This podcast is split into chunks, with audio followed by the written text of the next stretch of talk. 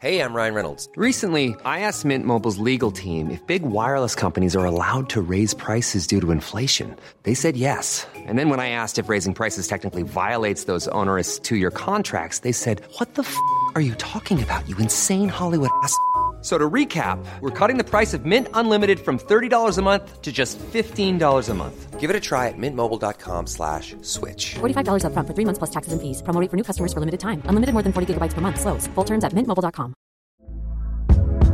Hey there, it's Michelle Norris. I'm host of a podcast called Your Mama's Kitchen. When I travel, I'm usually looking for a way to find a taste of home when I'm not at home. And one of the things I love to do when I am at home is entertain. And Airbnb allows me to do that. When I was in California recently, I rented a house that had a great kitchen. And when we were sitting around the table, we're all thinking, we're in someone else's house. Someone could be in all of our homes as well.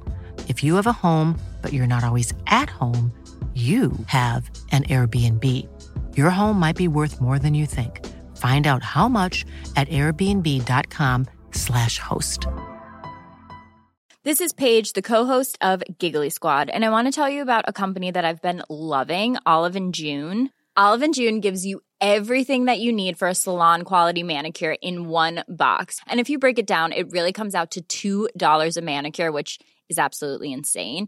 It's also so easy to get salon-worthy nails at home with Olive and June. The difference between how your nails used to look when you did them yourself and now with the Manny system is a complete game changer. The best thing about Olive and June, too, is it's a quick dry. It dries in about 1 minute, lasts for 5 days, and full coverage in up to 1 to 2 coats. Visit oliveandjune.com/perfectmanny20 for 20% off your first system. That's oliveandjune.com/perfectmanny20 for 20% off your first system.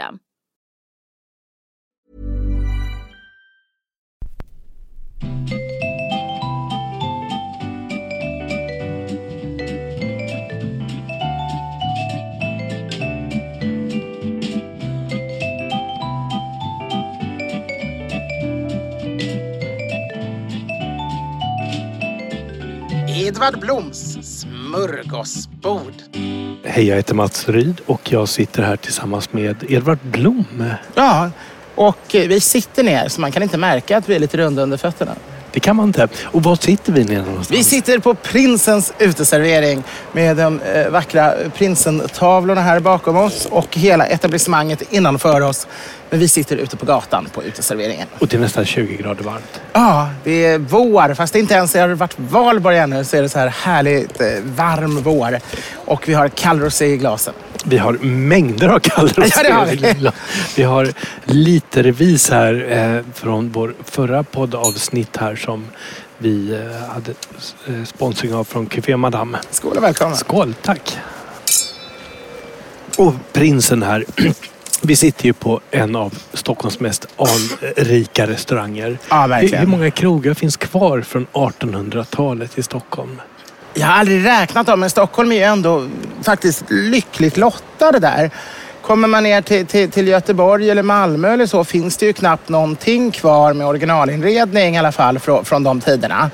Och de flesta städer i Sverige har förlorat sina gamla krogar. Och även utomlands är det få städer som kan stoltsera med så många gamla krogar som vi ändå har i Stockholm. Trots rivningarna. Vi har ju Franciskaner, vi har Operabaren. Det kom det ner mat från himlen. Underbart. Underbart.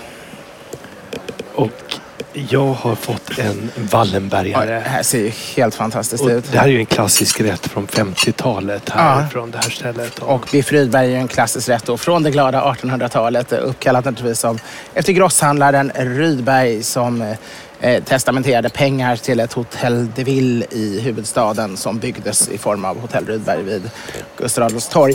Och Rydberg finns ju inte kvar, men det finns ju i alla fall ett 10-tal klassiska restauranger kvar i Stockholm och Prinsen är ju ett av de underbara ställena. Arkitekt var Johan Lauren som ritade fastigheten åt handlaren L.O. Lundqvist år 1897. Sen drevs det nästan bara av kvinnor i väldigt många år. Först en 30-årig bokhållerska som hette Agnes Matilda Rosén. Det hette Café de Prince på den tiden. Det var på franska alltså innan Prinsen blev det i folkmun och till slut tog man över det namnet.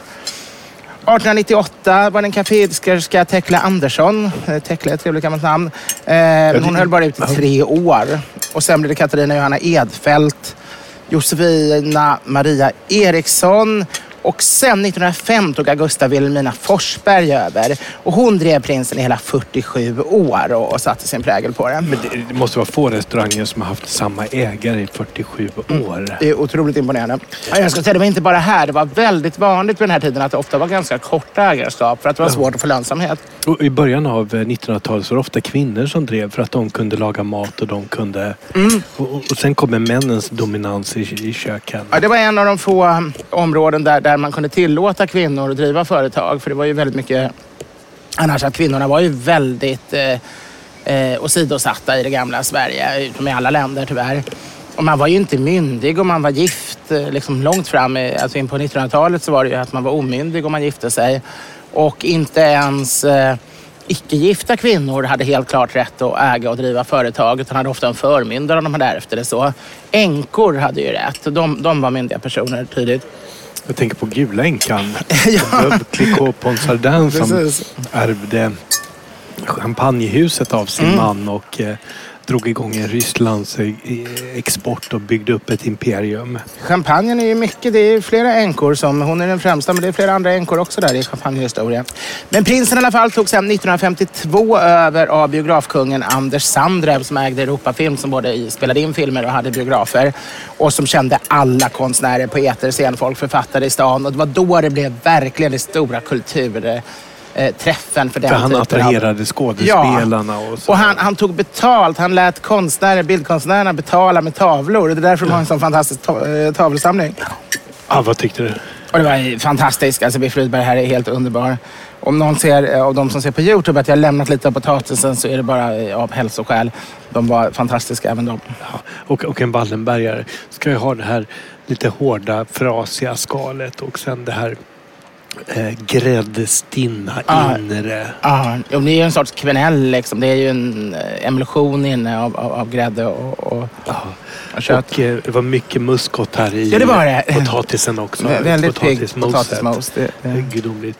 Men vi sitter ju här med fortsatt med roséglasen. Jag kommer tänka bara på en sån här rätt som är så fantastiskt god på våren och sommaren. Vitello tonato. Det brukar faktiskt min svärmor bjuda på. Jaha. Kalv och tonfisk. Ja, kalv med en tonfisksås. Och sen självklart lite kapris till. Och ja, det är riktigt, riktigt bra sånt som har rätt. Det kan jag rekommendera. Men vi satt ju här och åt våra rätter med stort fokus. För att det gjorde vi. Det var för gott. Vi stängde till och med av YouTube för... Ja, vi stängde av allting. Mats ville få njuta ohämmat. Ja, definitivt. Men vi kom in på den här med kändiskapet och... just när man har 3 barn och de här ögonblicken när man absolut inte vill att någon ska komma fram och ta en selfie med en. Det kan vara lite besvärligt, men det får man ju bjuda på när man är... Men du har ju olika lager av fans egentligen. Du har ju till och med fans som inte ens vet vem det är men ändå ska ta kort på dig. Ja, men ser du, alltså, när man går ut en dag på stan då är det ju många som kommer fram och verkligen är fans. Ja. Ibland säger de, jag är din största idol. Och då menar de att de är mitt största fans. Men och det är ju väldigt roligt. De är ju väldigt roligt att träffa de som är fans. Sen har vi de som inte kanske gillar mig men vet att jag är känd och ändå vill ta ett foto till samlingen och göra någon ironisk min. Vad gör man med det här fotot sen? De visar upp det för vänner. Man lägger upp det på sociala medier. Men numera ganska lite så alla kan se. Oftast fler och fler lägger bara upp det i sin lilla vänkrets så man har ingen större marknadsmässig nytta av det. Och så gör de kanske någon lite... Du säljer inte mer vin på det. Nej, precis. Men de tredje, liksom, det första är de som tycker om, men de andra är de som i alla fall vet vad man gör och vill sola sig lite i glansen. Och de tredje, de är lite besvärliga för då har man en hel dag på stan, då träffar man alltid en i gruppen tredje. Och det är de som går fram, pratar med en, tar ett foto med en. Och sen börjar... Tack så mycket, nu kommer det här. Och sen undrar de vad man är känd för. Och så vill de ha en fullständig lång redogörelse för det. För nu har de ju det här fotot på kändisen. Men de har ingen aning vad det är för kille. De vet bara att han är känd. Och så vill de ju kunna berätta det för sina väninnor i syjuntan eller vad det är. Och skryta om det. Så då bokklubben är det med. Så då vill de kunna berätta också. Och då måste man, inte nog med att man då har träffat alla de här som tycker om en och alla som inte tycker om en men vet vem man är. Utan sen ska man ta en kvart och prata med någon som inte har en susning vem man är. För att de ska kunna skryta om. Ja men vad gör du mer då? Jag måste kunna berätta lite mer. Så är du verkligen känd? Du är väl ändå känd? Jag måste säga, den sista gruppen, det är min favoritgrupp. Det är mina idoler. Hur man kan med och gå upp till människor som man tror man har sett på tv. Ja, och jag har ju försökt att låtsas att jag inte då, nej, men det är nog inte, du blandar nog ihop med någon annan. Men det funkar aldrig riktigt. Alltså det är mitt utseende är lite för... Men, ja... Jag borde kanske påstå att jag är ärkebiskop eller något sånt där. Ärkebiskop är bra. För då tycker de, det är för tråkigt. Det visar inte väninnor om. Det är ingen status i bokklubben att träffa ärkebiskopar. Ja, precis. Nu ska vi se desserten här. Och så måste jag kanske bryta på tyska. Ja, men det är ju inga problem att göra. Nej, det har jag så sant. Vad har du för dialekt på tyska? Jag har nog mest någon form av så här rikstyska som man får när man lär sig tyska som utlänning. Men jag tror jag har ett sväng av Eiffel-dialekt, alltså det man pratar i Trier också. Lite av det Trier med ganska bred dialekt har jag nog snappat upp eftersom det var ändå där mitt första år i Tyskland. Det andra året var jag nere i Freiburg och där har de ju så här alemanniskfärgad dialekt ute på landet, men det var inga i min kår eller så som hade det. De kom från Nordtyskland nästan alla, så det, där har jag nog bara någon mer, därifrån fick man snarare en fisförnäm nordtyska sådär, men lite Trier, i vissa uttryck kan man höra det lite grann. Hur låter Göteborgs tyska? Man är grav göteborgare och pratar tyska. Alles gut. Ja, nu, det måste vara väldigt komplicerat. Jag är inte så skicklig på att härma så det blir nog ganska taffligt om jag försöker. Men man kan ju tänka sig att liksom, jawohl, jetzt trinken wir en alkohol.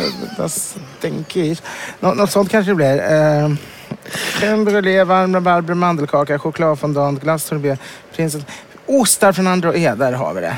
Ja. 169 för 3 stycken. Taylor Town, jag är lite portvin kanske till det. Det är inte så dumt. Nej, för min del så får det bli en crème brûlée. Eller ska jag välja en chokladfondant. Kan de inte begära en grand dessert när du får en litet klick av allting? Ja. Det var ju så jag upptäckte mat. Ja, det var det. Ja. Jag var ung, oförstörd. Kanske var i 12, 13, 14 års åldern. Och vi åkte med kanalbåt genom olika franska regioner. Mm. Du och dina föräldrar? Ja, och tillsammans med en annan familj.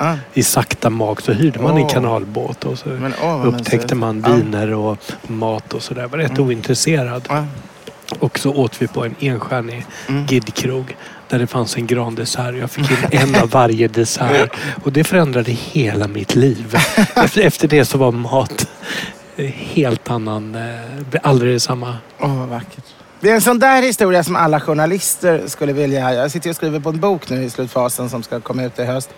Och där har jag just ett kapitel som handlar om att alla journalister som intervjuat mig alltid ställer frågan: när började du tycka om mat? Eller varför började du tycka om mat? Och så blir de liksom besvikna om man inte liksom kan visa på någon sån här formande händelse. Om man bara alltid har älskat mat.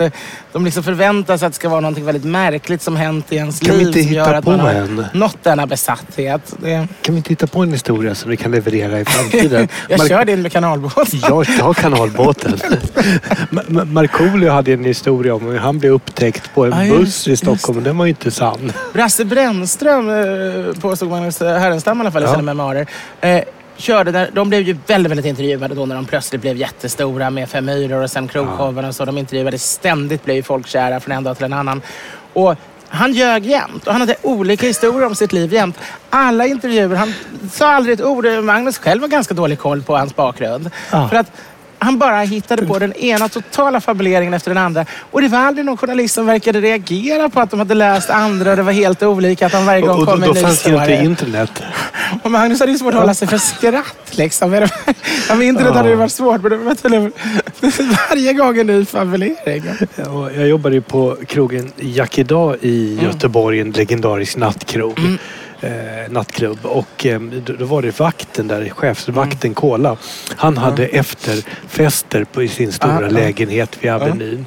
Och det var ju Lillbabs och Magnus och Brasse. Alla uppträdde ju på trädgården och så var på fest hemma hos honom. Och då vet jag någon gång att någon granne, någon gammal dam bankade på där för att de var för högljudda. Och Magnus och Brasse öppnade dörren. Och hon är helt förstörd och säger: och jag som trodde ni var trevliga. Så då får de med barnprogram varje dag. Ja, så är det. Men har du bestämt dig? Ostar från André. Ja, det blir det. Vad har vi, Henrik? Jag har gått till väggen, så jag är nöjd. Henrik kastar in handduken. En vit flagg. Ja, vi har inte ens börjat. Vi har inte gått på vickningen ens. Nej, det har vi inte. Den får vi inte glömma. Björn Frantzén har ju en sån här historia om att han hade en vän i klassen vars föräldrar hade en restaurang där han fick äta steak minute med pommes och bea. Just det. Och efter det så bestämde han sig att bli kock för att kunna laga den här fantastiska rätten. Och den bara påhittad? Ja, men det stämmer. Jag vet inte. Men vad ska vi hitta på för dig då? Grodlår tycker jag ska vara med i din historia. Att jag hittar en groda. Att du fångar grodor själv och lagar grodlår. Och där får någon form av ingivelse. Det råkar hällas ner lite portvin och det hela. Och jag är bara 4 år. Och sen, de här grodorna och portvinet tillsammans gör mig så lycklig. Men du har alltid gillat mat. Ja, det har jag. Jag är född med en glupskhet på livet och allt man kan stoppa i munnen. Ska vi slänga in en liten lyssnarfråga nästan, här? I alla fall. Och om man vill ställa en lyssnarfråga, då tar man och... vart mejlar man? Man mejlar till podden@edvardblom.se. Jag har en liten fråga här som vi har haft med i mängder av anteckningar. Men vi pratar ju på så mycket så att vi hinner ju inte med alla frågor och så glöms de av. Den här är från 7 mars 2018. Morkulljakt kring midsommar. Hej och tack för en kanonpodd. Senast diskuterade lite om EU. Då kommer jag att tänka på en svensk tradition som EU stoppat, midsommarjakten på Morkulla. Vore kul om ni kunde dela med er lite av erfarenhet kring Morkulla. Om ni ätit det, märkt att det blir svårare att få tag på med mera. Jag är för ung för att fått varit med om jaktformen, men enda gången man ser dem är när man är ute sent våren, tidig sommar. Så jag kan tänka mig att det var en enklare jaktform förr. Och det här är från Oskar Grön. Har du ätit morkulla? Jag tror faktiskt inte det tyvärr. Det är ju, alltså, om man ser historiskt så var det väldigt viktigt för allmogen med småviltsjakten. Och det var inte för att de åt det själva. De åt hare. Ja. Medan viltfågel, det kunde de sälja till de mer bemedlade. För det var oerhört populärt både bland adel och högre borgare och andra ståndspersoner. Så det var länge så. Och ser man gamla menyer, restaurangmenyer, företagsfester, banketter och sånt, så åts det ju väldigt mycket viltfågel av olika slag. Av sorter som man egentligen... om man inte jagar själv aldrig hittar längre. Jag menar, den typen av fågelsnöripor och morkullor och allt vad det är dyker ju väldigt sällan upp. Nej, jag har varit ute på morkullajakt just på sommaren. Det var ju fantastiskt, men det blev ju tyvärr ingenting. Nej. Och morkullorna är ju väldigt lika beckasinerna. Och på franska tror jag att det heter morkulla heter beckasin eller liknande. Så man har förvirrat lite grann. När Bellman åt en nyss skjuten beckasin så kanske det egentligen var morkull. Det kan ha varit. Och sen finns det ju då det underbara att det finns enkelbeckasin och dubbelbeckasin. Och där kan man skilja åt med att dubbelbeckasinen gör ett extra ryck när den flyger. Att den går lite extra mycket. Under Bellmans tid fanns det även enkelt öl och dubbelt öl. Så man kan tänka sig då att man gärna matchade enkelbeckasinen med det enkla ölet och den dubbelbeckasinen med dubbelt öl. Och andra sen säger ju Fredman igen och Epistlan att dubbelt öl ger gott humör, enkelt öl jag aldrig smakat. Det var ju en alkoholsvagare varianten. Och rebeller tog enkel öl med dubbelbeckasin och då var man riktigt crazy. Sen har vi annat här och där har vi en som tipsar om spatchcook chicken. Beer can chicken är all ära, men spatchcook på grillen blir för jäkla bra. Jämn temperatur och man kan krydda hela kycklingen. Ta bort ryggbenet och revbenen. Skär lite inifrån i bröstbrosket och platta till kycklingen. Mm. Bästa sättet att grilla kyckling. Mm. Och jag stämde av den här frågan med vår grillmästare Henrik som sitter bredvid oss. Mm. Och han rekommenderar ju helt klart det här sättet. Mm. Alltså. Men att folk är lite rädda för att gå in och skära i kycklingen. Det är väl jäkligt svårt om man inte är händig. Men nu har jag en hustru som har jobbat i skärkdisk. Som kan det där med så hon skulle kunna ta ut benen på min kyckling. Jag skulle inte fixa det, kan jag säga. Och hon är bra på både bredbladiga och smalbladiga knivar. Ja, precis. När jag fick en sån här marulk i present en gång. Ja, som gick runt med i gamla stan. Ja, precis. Vi körde en krogrunda med en marulk. Men då lyckades hon ju på några timmar faktiskt filea den. Och en marulk är inte att leka med när det gäller filéning. Nej. Men jag ska faktiskt det blir en liten tallrik med filéerna och så blir det en stor hink med allting som blir över som man får koka buljong på. Mycket buljong blir det. Ja. Ramen är alltid bra att koka på kyckling. Men det här var från Oskar Grön. Ja. Och jag ska faktiskt testa spatchcook chicken i... Ja. För jag är otroligt förtjust i att grilla kyckling. Ja, det håller jag med om. Jag älskar ju grillad kyckling. Köpa också en färsk majskyckling och sen låter den ligga då i saltlaget dygn och sen så grilla på den där. Och man kan ju ha vad som helst. Till grillade grönsaker. Man kan köra guacamole. Man kan köra rostad majs med chili. Och... Det är sjukt. Jag hade faktiskt en ugn hemma när jag var liten som hade sån här spett. Alltså rotisserie-liknande. Vi hade fått, det var ett utställningsex på Electrolux. En vän som jobbade på Electrolux till föräldrarna hade gett oss den billigt. Så det gjorde att jag fick ofta riktigt grillad kyckling som verkligen hade snurrat och var perfekt gjord hemma. Det var ju festmat. Även om kyckling hade blivit billig vid den tiden. Så. Ja. Jag måste faktiskt tipsa om en krog i Stockholm som heter Mamma som ligger under bron på Kungsgatan som är helt omöjlig att hitta till som gör fantastisk rotisserie-kyckling och det är bra pris och man kan köra takeaway och... Om ni kommer till Trier så måste ni gå över till andra sidan Moselfloden och där finns det en restaurang som har sin egen kycklinguppfödning. De föder upp liksom ekologiska kycklingar och det är det enda de serverar. De friterar de mer eller mindre i jag tror de kokar dem i olja, så är en sorts fritering. Och så gör de pommes frites egen av egenodlad potatis. Och det är allt man kan få. Man får deras egna kycklingar och deras egna potatisar. Men det är så sjukt gott. Och sen att det finns vin eller öl efter behov.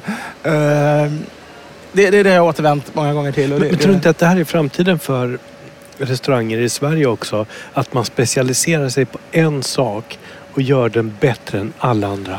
Jo, jag tror det finns behov av bägge typer av restauranger. Men det kommer finnas ett jättebehov av de här dit man går för att äta en viss rätt. Sen kommer du ibland behöva gå ut med företaget eller en vänkrets eller så där alla har olika smaker. Och där du är tvungen att få den långa menyn med liksom vegetarianerna sitt och de som vill ha fisk sitt och de som gillar ditt och datt. Men jag tror absolut att ställen dit man går för maten och för deras perfekta rätt. När Guide Michelin grundades då hade de ju fortfarande med ställen som var, när man läser om de första skildringarna, det kunde vara någon gumma uppe i bergen som lagade en enda rätt till lunch varje dag och hade en sorts vin typ. Det var inte tal om långa vinlistor och 20 rätter utan de kunde dyka upp i Michelin, kanske inte med stjärna men ändå som rekommenderade för en omvärld liksom att man ändå skulle och de här åka upp till. Det där är ju vanligt i Asien att man har sitt lilla stånd och så gör man sin dumpling, man gör sin anka, man gör och så serverar man bara den. Och Michelin har varit duktiga på att uppmärksamma det här i Asien tycker jag. Sen kan jag tycka det är tråkigt med att menyerna har blivit väldigt mycket kortare idag. Jag tycker det är många ställen som...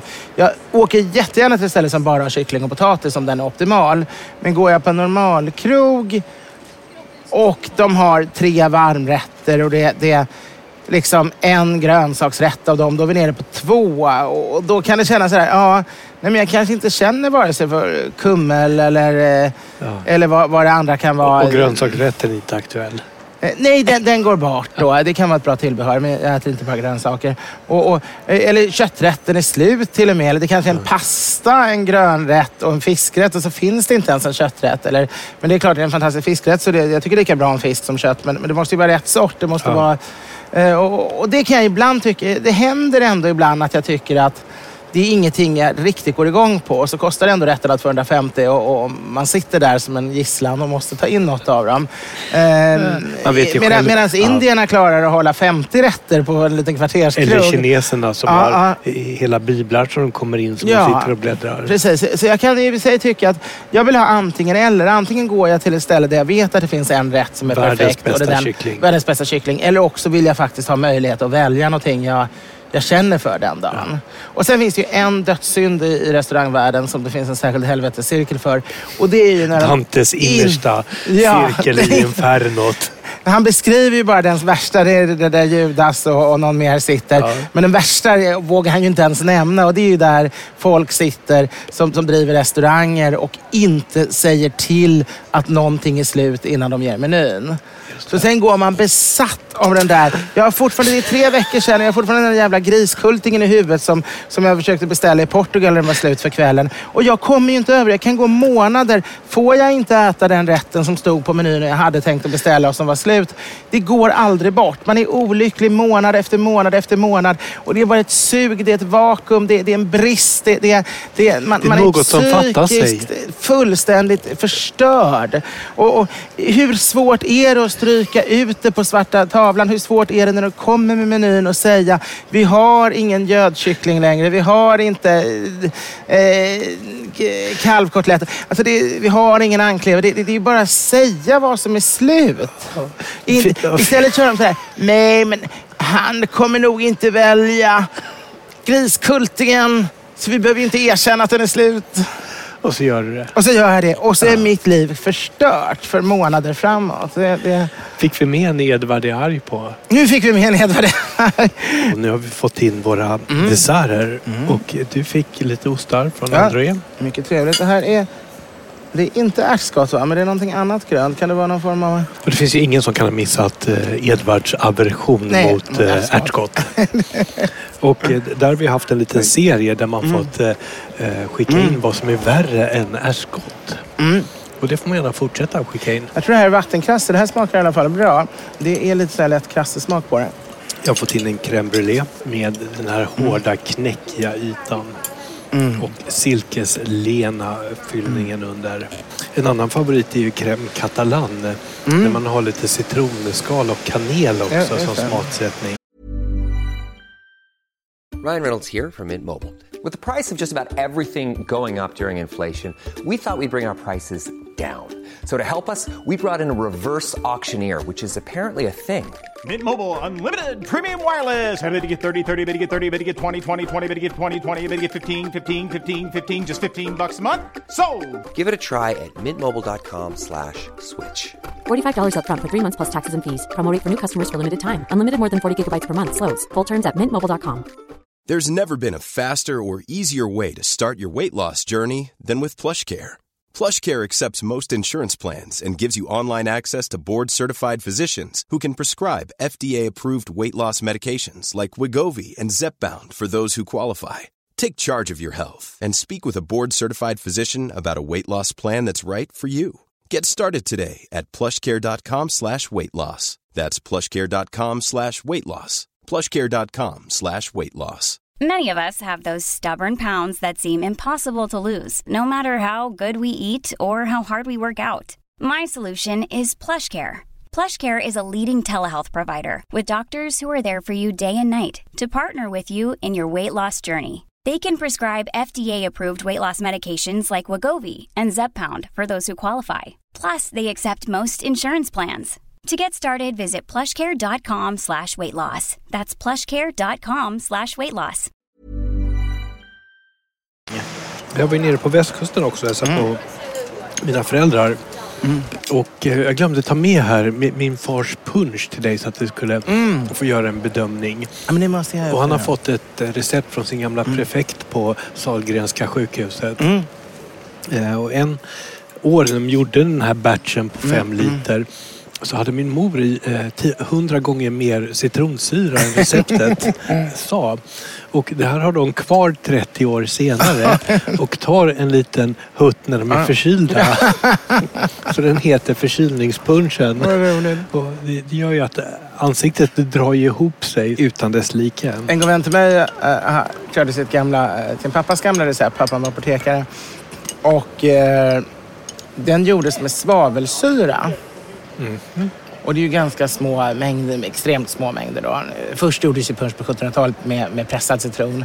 Och när man började på flaska ville man inte ha en grumligt, och då gick man över till olika typer av syror. Det gjordes alla möjliga typer av syror. Men svavelsyra känns ju lite som vulkanutbrott. Ja, men det var ju bara några droppar och det balanserade och gav rätt smak i punschen. Funkar jättebra om man skakar flaskan. Han gjorde felet och ta en klunk utan att ha skakat den vid ett tillfälle. När han hade kanske gjort det, kanske var 10:e gången i sitt liv han gjorde det. Och den här gången hade han inte tänkt på att skaka runt den, och svavelsyran flöt.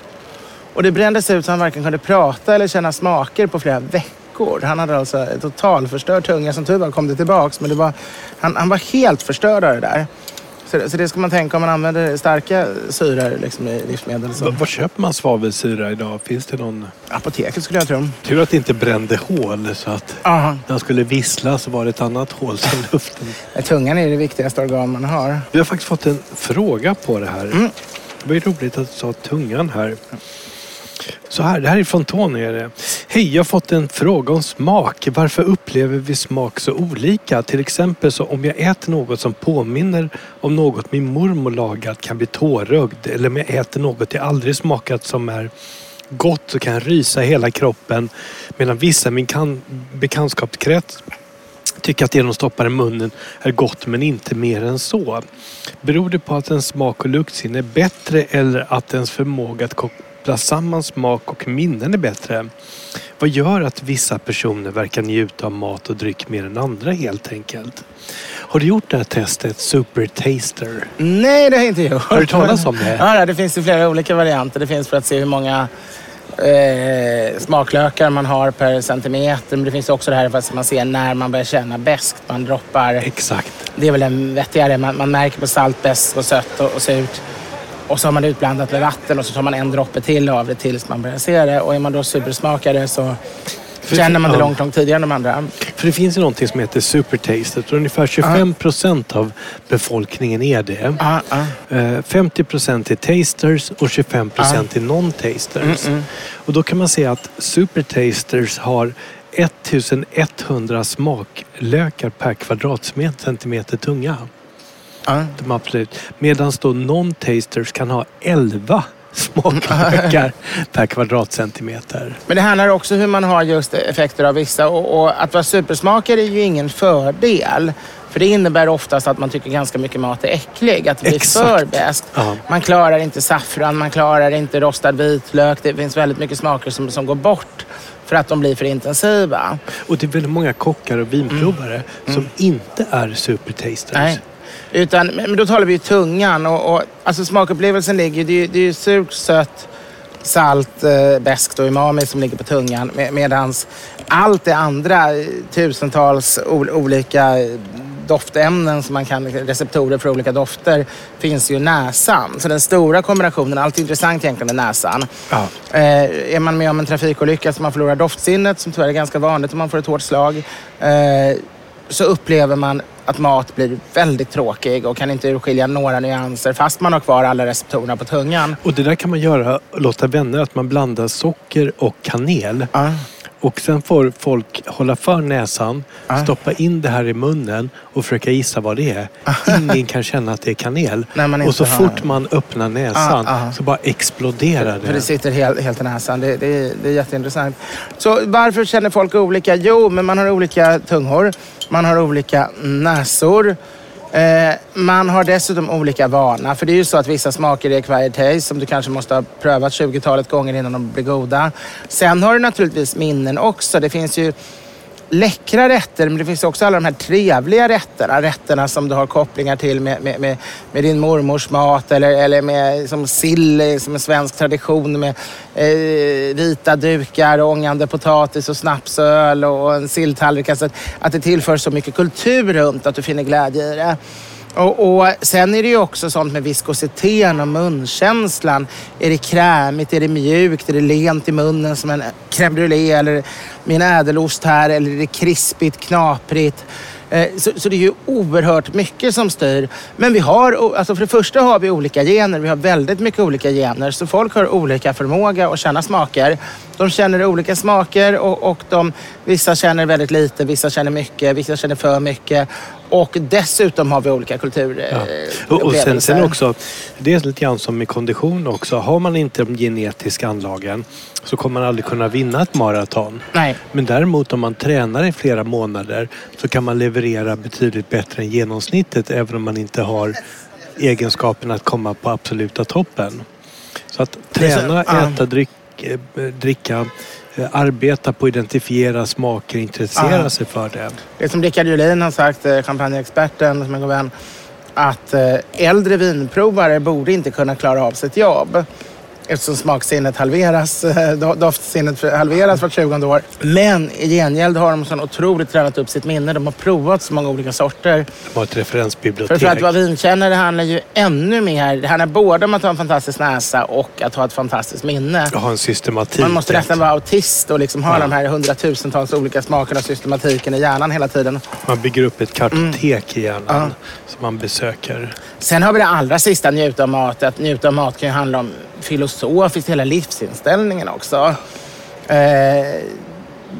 Varför? Jag menar, även om man känner samma smaker och har liknande upplevelser bakåt så kan ju den ena. Jag kan vara en sån som bara går upp hit och sitter som ett barn och bara ler och njuter och tycker det är fantastiskt. Medan en annan person kan vara en sån som inte unnar sig, som inte går igång på det, som tycker att det här är ju lite djuriskt ändå. Ska jag sitta här och njuta av någonting som bara är materia i min mun liksom. Ja. Och idag så ska man äta några gröna blad och man ska äta någon vego hit och man ska dricka någon ingefära shot hit och dit och så vidare. Så historiskt har man ju ätit för att först och främst bli mätt. Men om man har utöver mättnaden haft möjligheter att få någonting annat, då har det ju handlat om njutningen. Ja. Men alltså idag är det ju otroligt mycket att man tror att man kan leva längre och slippa sjukdomar och sånt om man äter vissa saker på ett överdrivet sätt. Alltså som inte, det är klart att det är bra att inte trycka i sig massa rökt fett hela dagarna som man gärna får i Rumänien som förrätt, en hel tallrik med bara rökt vitt fett och massa snaps till det. Men det är ändå ganska överdrivet. Du kan inte styra att du blir 95 bara genom vad du äter. Och det mesta av de här är ju ren humbug som olika mirakelbär och vetegräs och fan och hans mosters alla den här hälsotidningars påhitt. Ja, men det viktigaste är, tror jag, det är att vara lycklig. Ja. Och vad blir man lyckligare av än mat och dryck? Mm. Nej, och det vet de ju. Vänner och lycka och att man är nöjd och tillfreds med livet styr ju väldigt mycket en lång livsstil. Tydligen är hundmänniskor lyckligare än kattmänniskor. Mm. Är du en katt eller hundmänniska? Jag har aldrig ätit katt, men hund tycker jag om.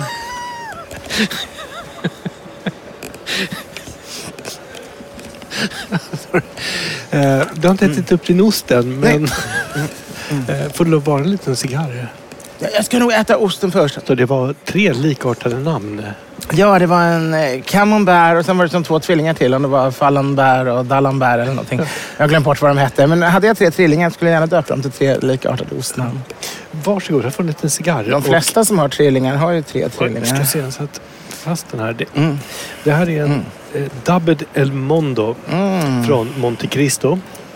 Och den här lanserades 2013, den här cigarren.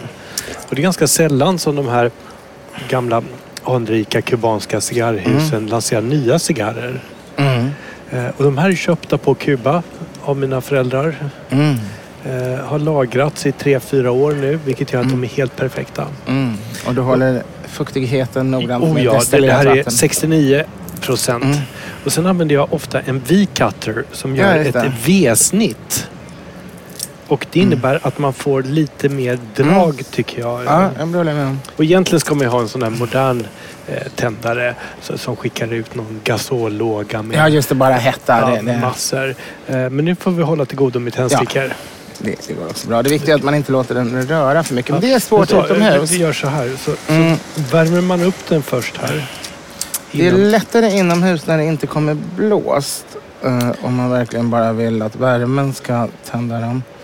Utan att sopa. Är det första tändstickan här, så bara håller vi och värmer upp cigarrerna. Man vill att det ska bildas en liten blå låga på cigarren utan att den rör den gula lågan från tändstickan. 1 juli är det förbjudet att röka på uteserveringarna. Nej, men ska det bli förbjudet på uteserveringarna också? Ja. Oh. Jag kommer ihåg, vi var faktiskt här sista kvällen man fick röka cigarr.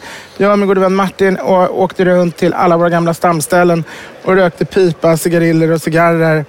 Och här var nog det sista stället vi var bägge två på. Sen var han tvungen att åka hem till fru och barn som jag inte hade några då. Och jag tog en sväng förbi Vasahov som allra sista ställe. Dit kom jag för sent, så det hade egentligen passerat midnatt. Så egentligen var förbudet i kraft. Men de lät mig få rätten att röka en allra sista innan förbudet. Innan de började implementera förbudet. Och så fick jag behålla askkoppen faktiskt därifrån som den sista cigarett. Ja, för de hade inget behov av den sen. Nej. Men det känns lite grann. Vi hade svarta sorgband på cigarrerna när vi satt här och rökte också. Ja. Svarta sidenband vi hade knutit kring dem.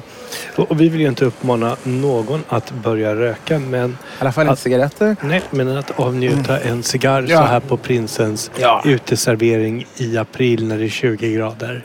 Ja. Det känns lite som att vi är utdöende som sista mohikanen, sista dinosaurien. Det finns ju de som njuter av cigarr. Däremot något som verkligen är utdöende, det är de som vanrökte cigarr. Och då var ju det nästan lika farligt som att röka cigaretter. Då kunde de få hjärtattacker av i alla fall. I ordenslivet har jag varit runt och när jag fortfarande var så här 25, så det fanns många av de gamla gubbarna kvar.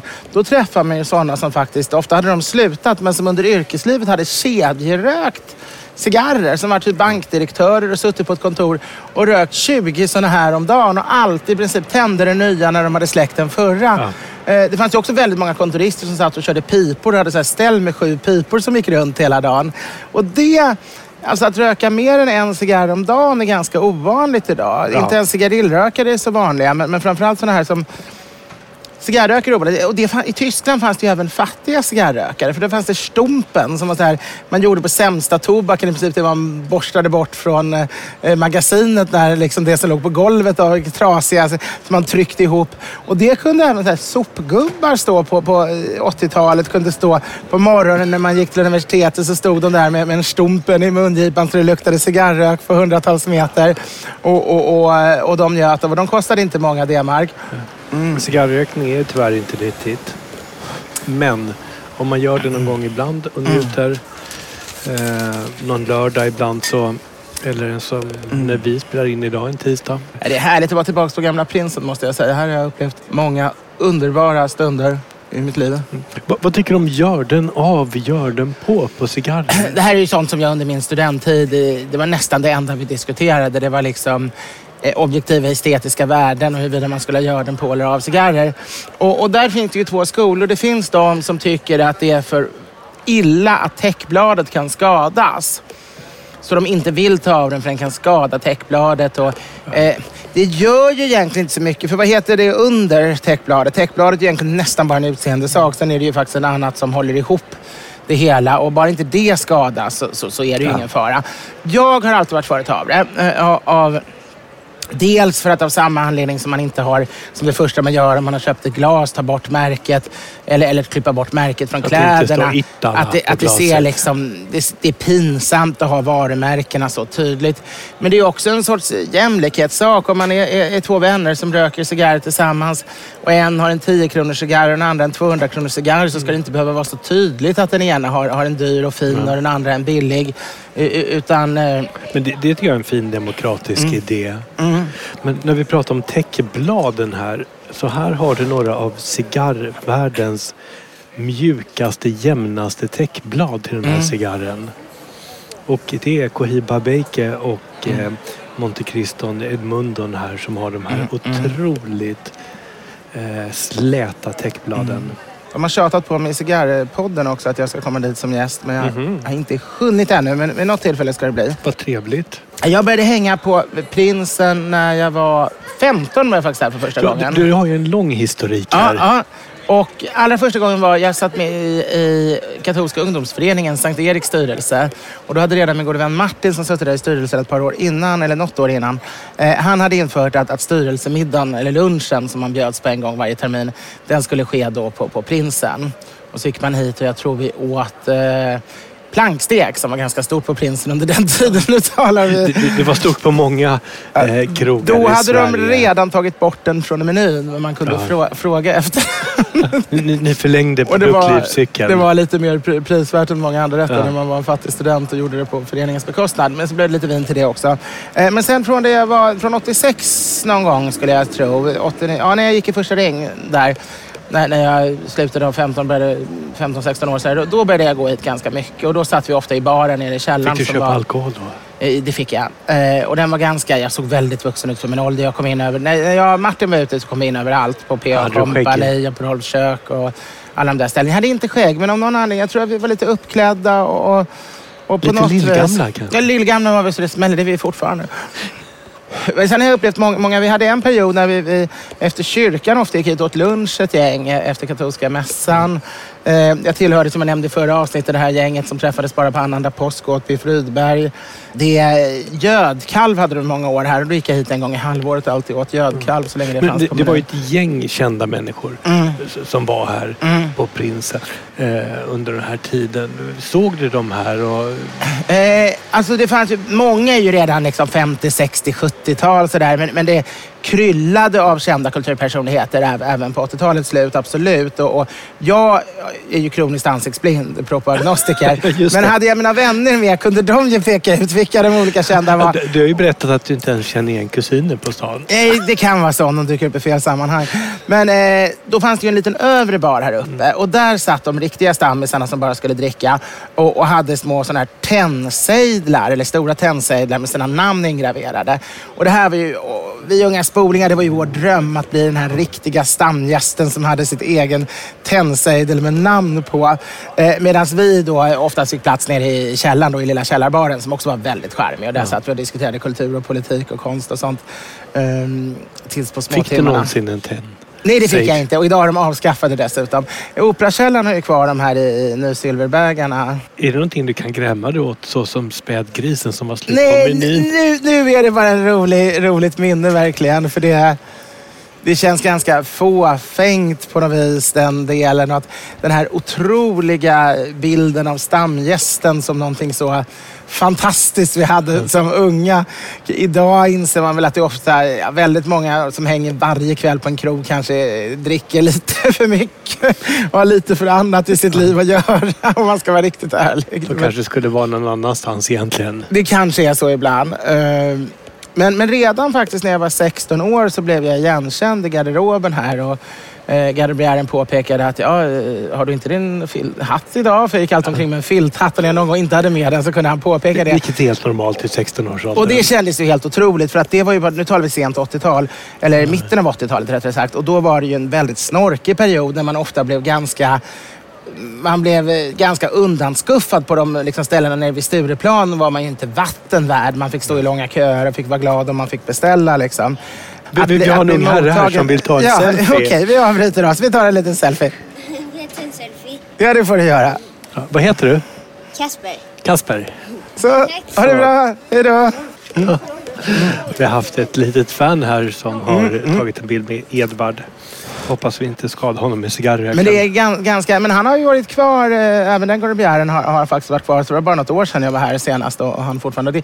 Det är lite roligt för det är många av de här... Det fanns ju personligheter som Valrossen som stod i garderoben och som inkastade på KB med så här långa vita valrossmustascher och det fanns ju en del liksom personlighet som man kände igen och blev igenkänd av, men det är ju, många ställen har ju enorm omsättning så de flesta ställen på stan när jag väl började bli en igenkänd person så var det ju liksom väldigt få kvar från tiden när jag bara var en spoling och släpptes in på nåder. Men är inte livet tvärtom alltså? Man skulle ha som mest pengar, vara som mest igenkänd och bara på toppen när man är ung och sen så drar man sig tillbaka när man blir äldre och ägnar sig åt kultur och lyssnar på klassisk musik och läser. Ja. Läser Seneca. Ja, och odlar lite grönsaker och vårdar sin trädgård. Det ligger någonting i det faktiskt och det gillar jag med de tyska kårlivet, alltså de tyska studentkårerna.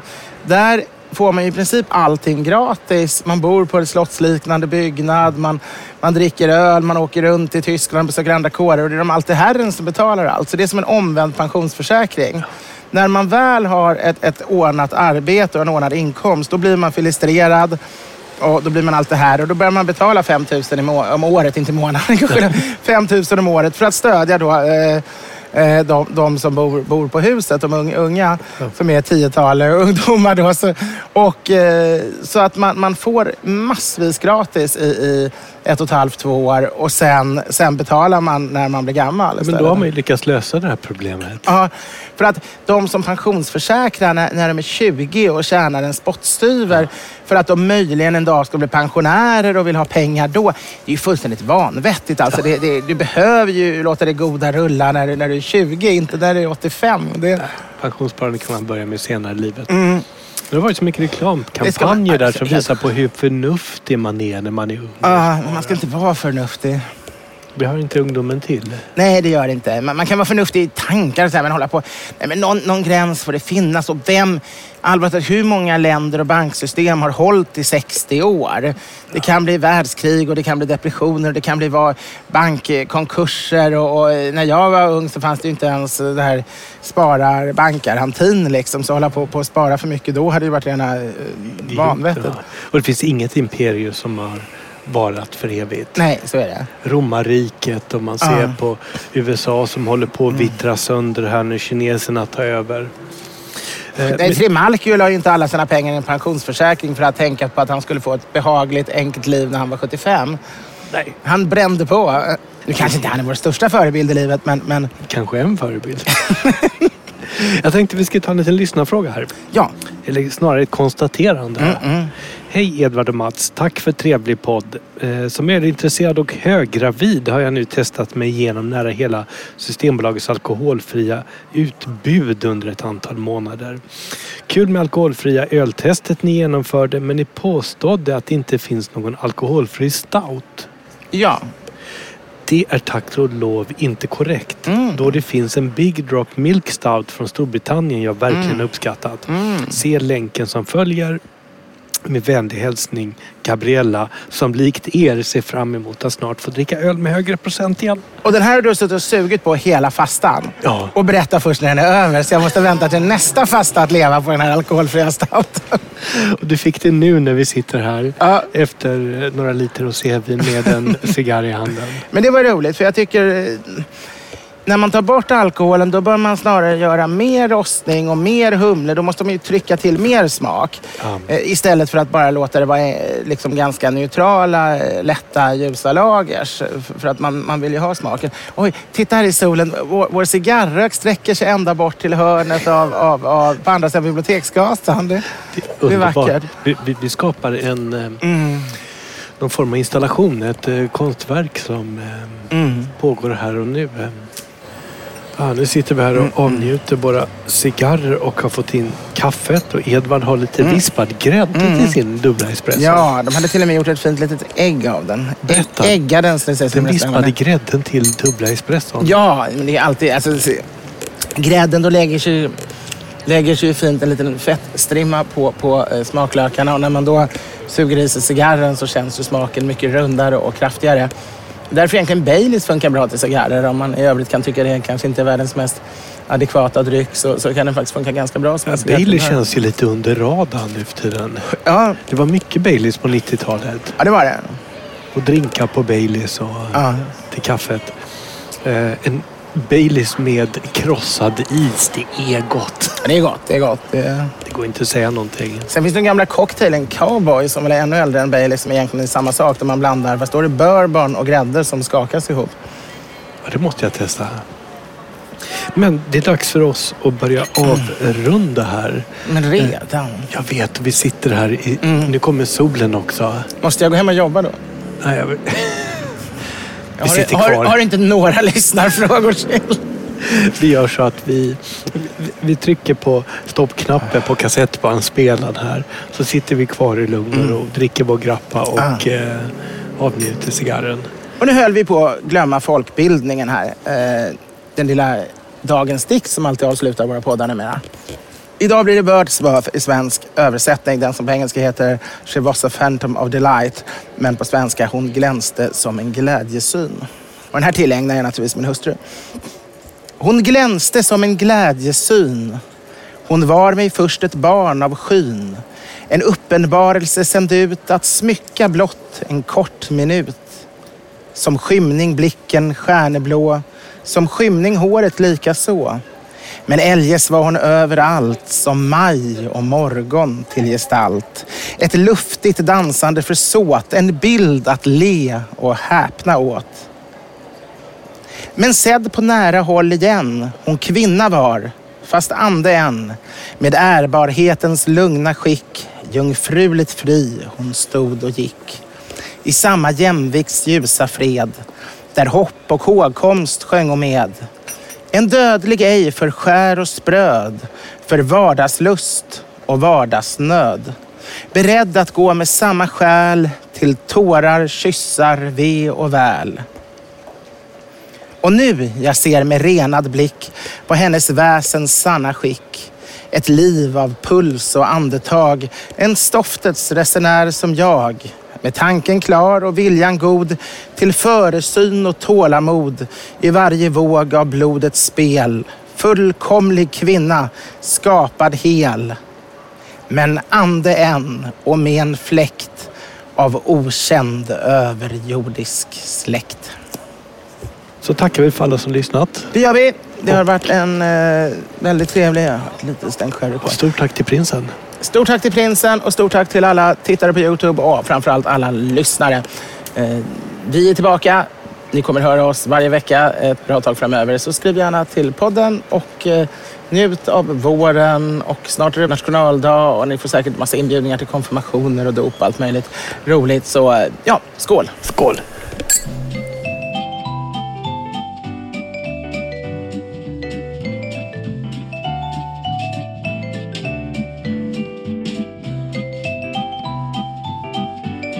Producent var Henrik Insulander på Tonic Produktion AB. Edvard Bloms smörgåsbord. Ever catch yourself eating the same flavorless dinner 3 days in a row? Dreaming of something better? Well, HelloFresh is your guilt-free dream come true, baby. It's me, Keke Palmer. Let's wake up those taste buds with hot, juicy pecan-crusted chicken or garlic butter shrimp scampi. Mm. Hello Fresh.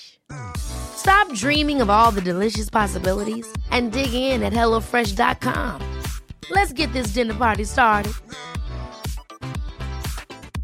Hey, it's Paige DeSorbo from Giggly Squad. High quality fashion without the price tag. Say hello to Quince. I'm snagging high-end essentials like cozy cashmere sweaters, sleek leather jackets, fine jewelry, and so much more. With Quince being 50 to 80% less than similar brands. And they partner with factories that prioritize safe, ethical, and responsible manufacturing. I love that.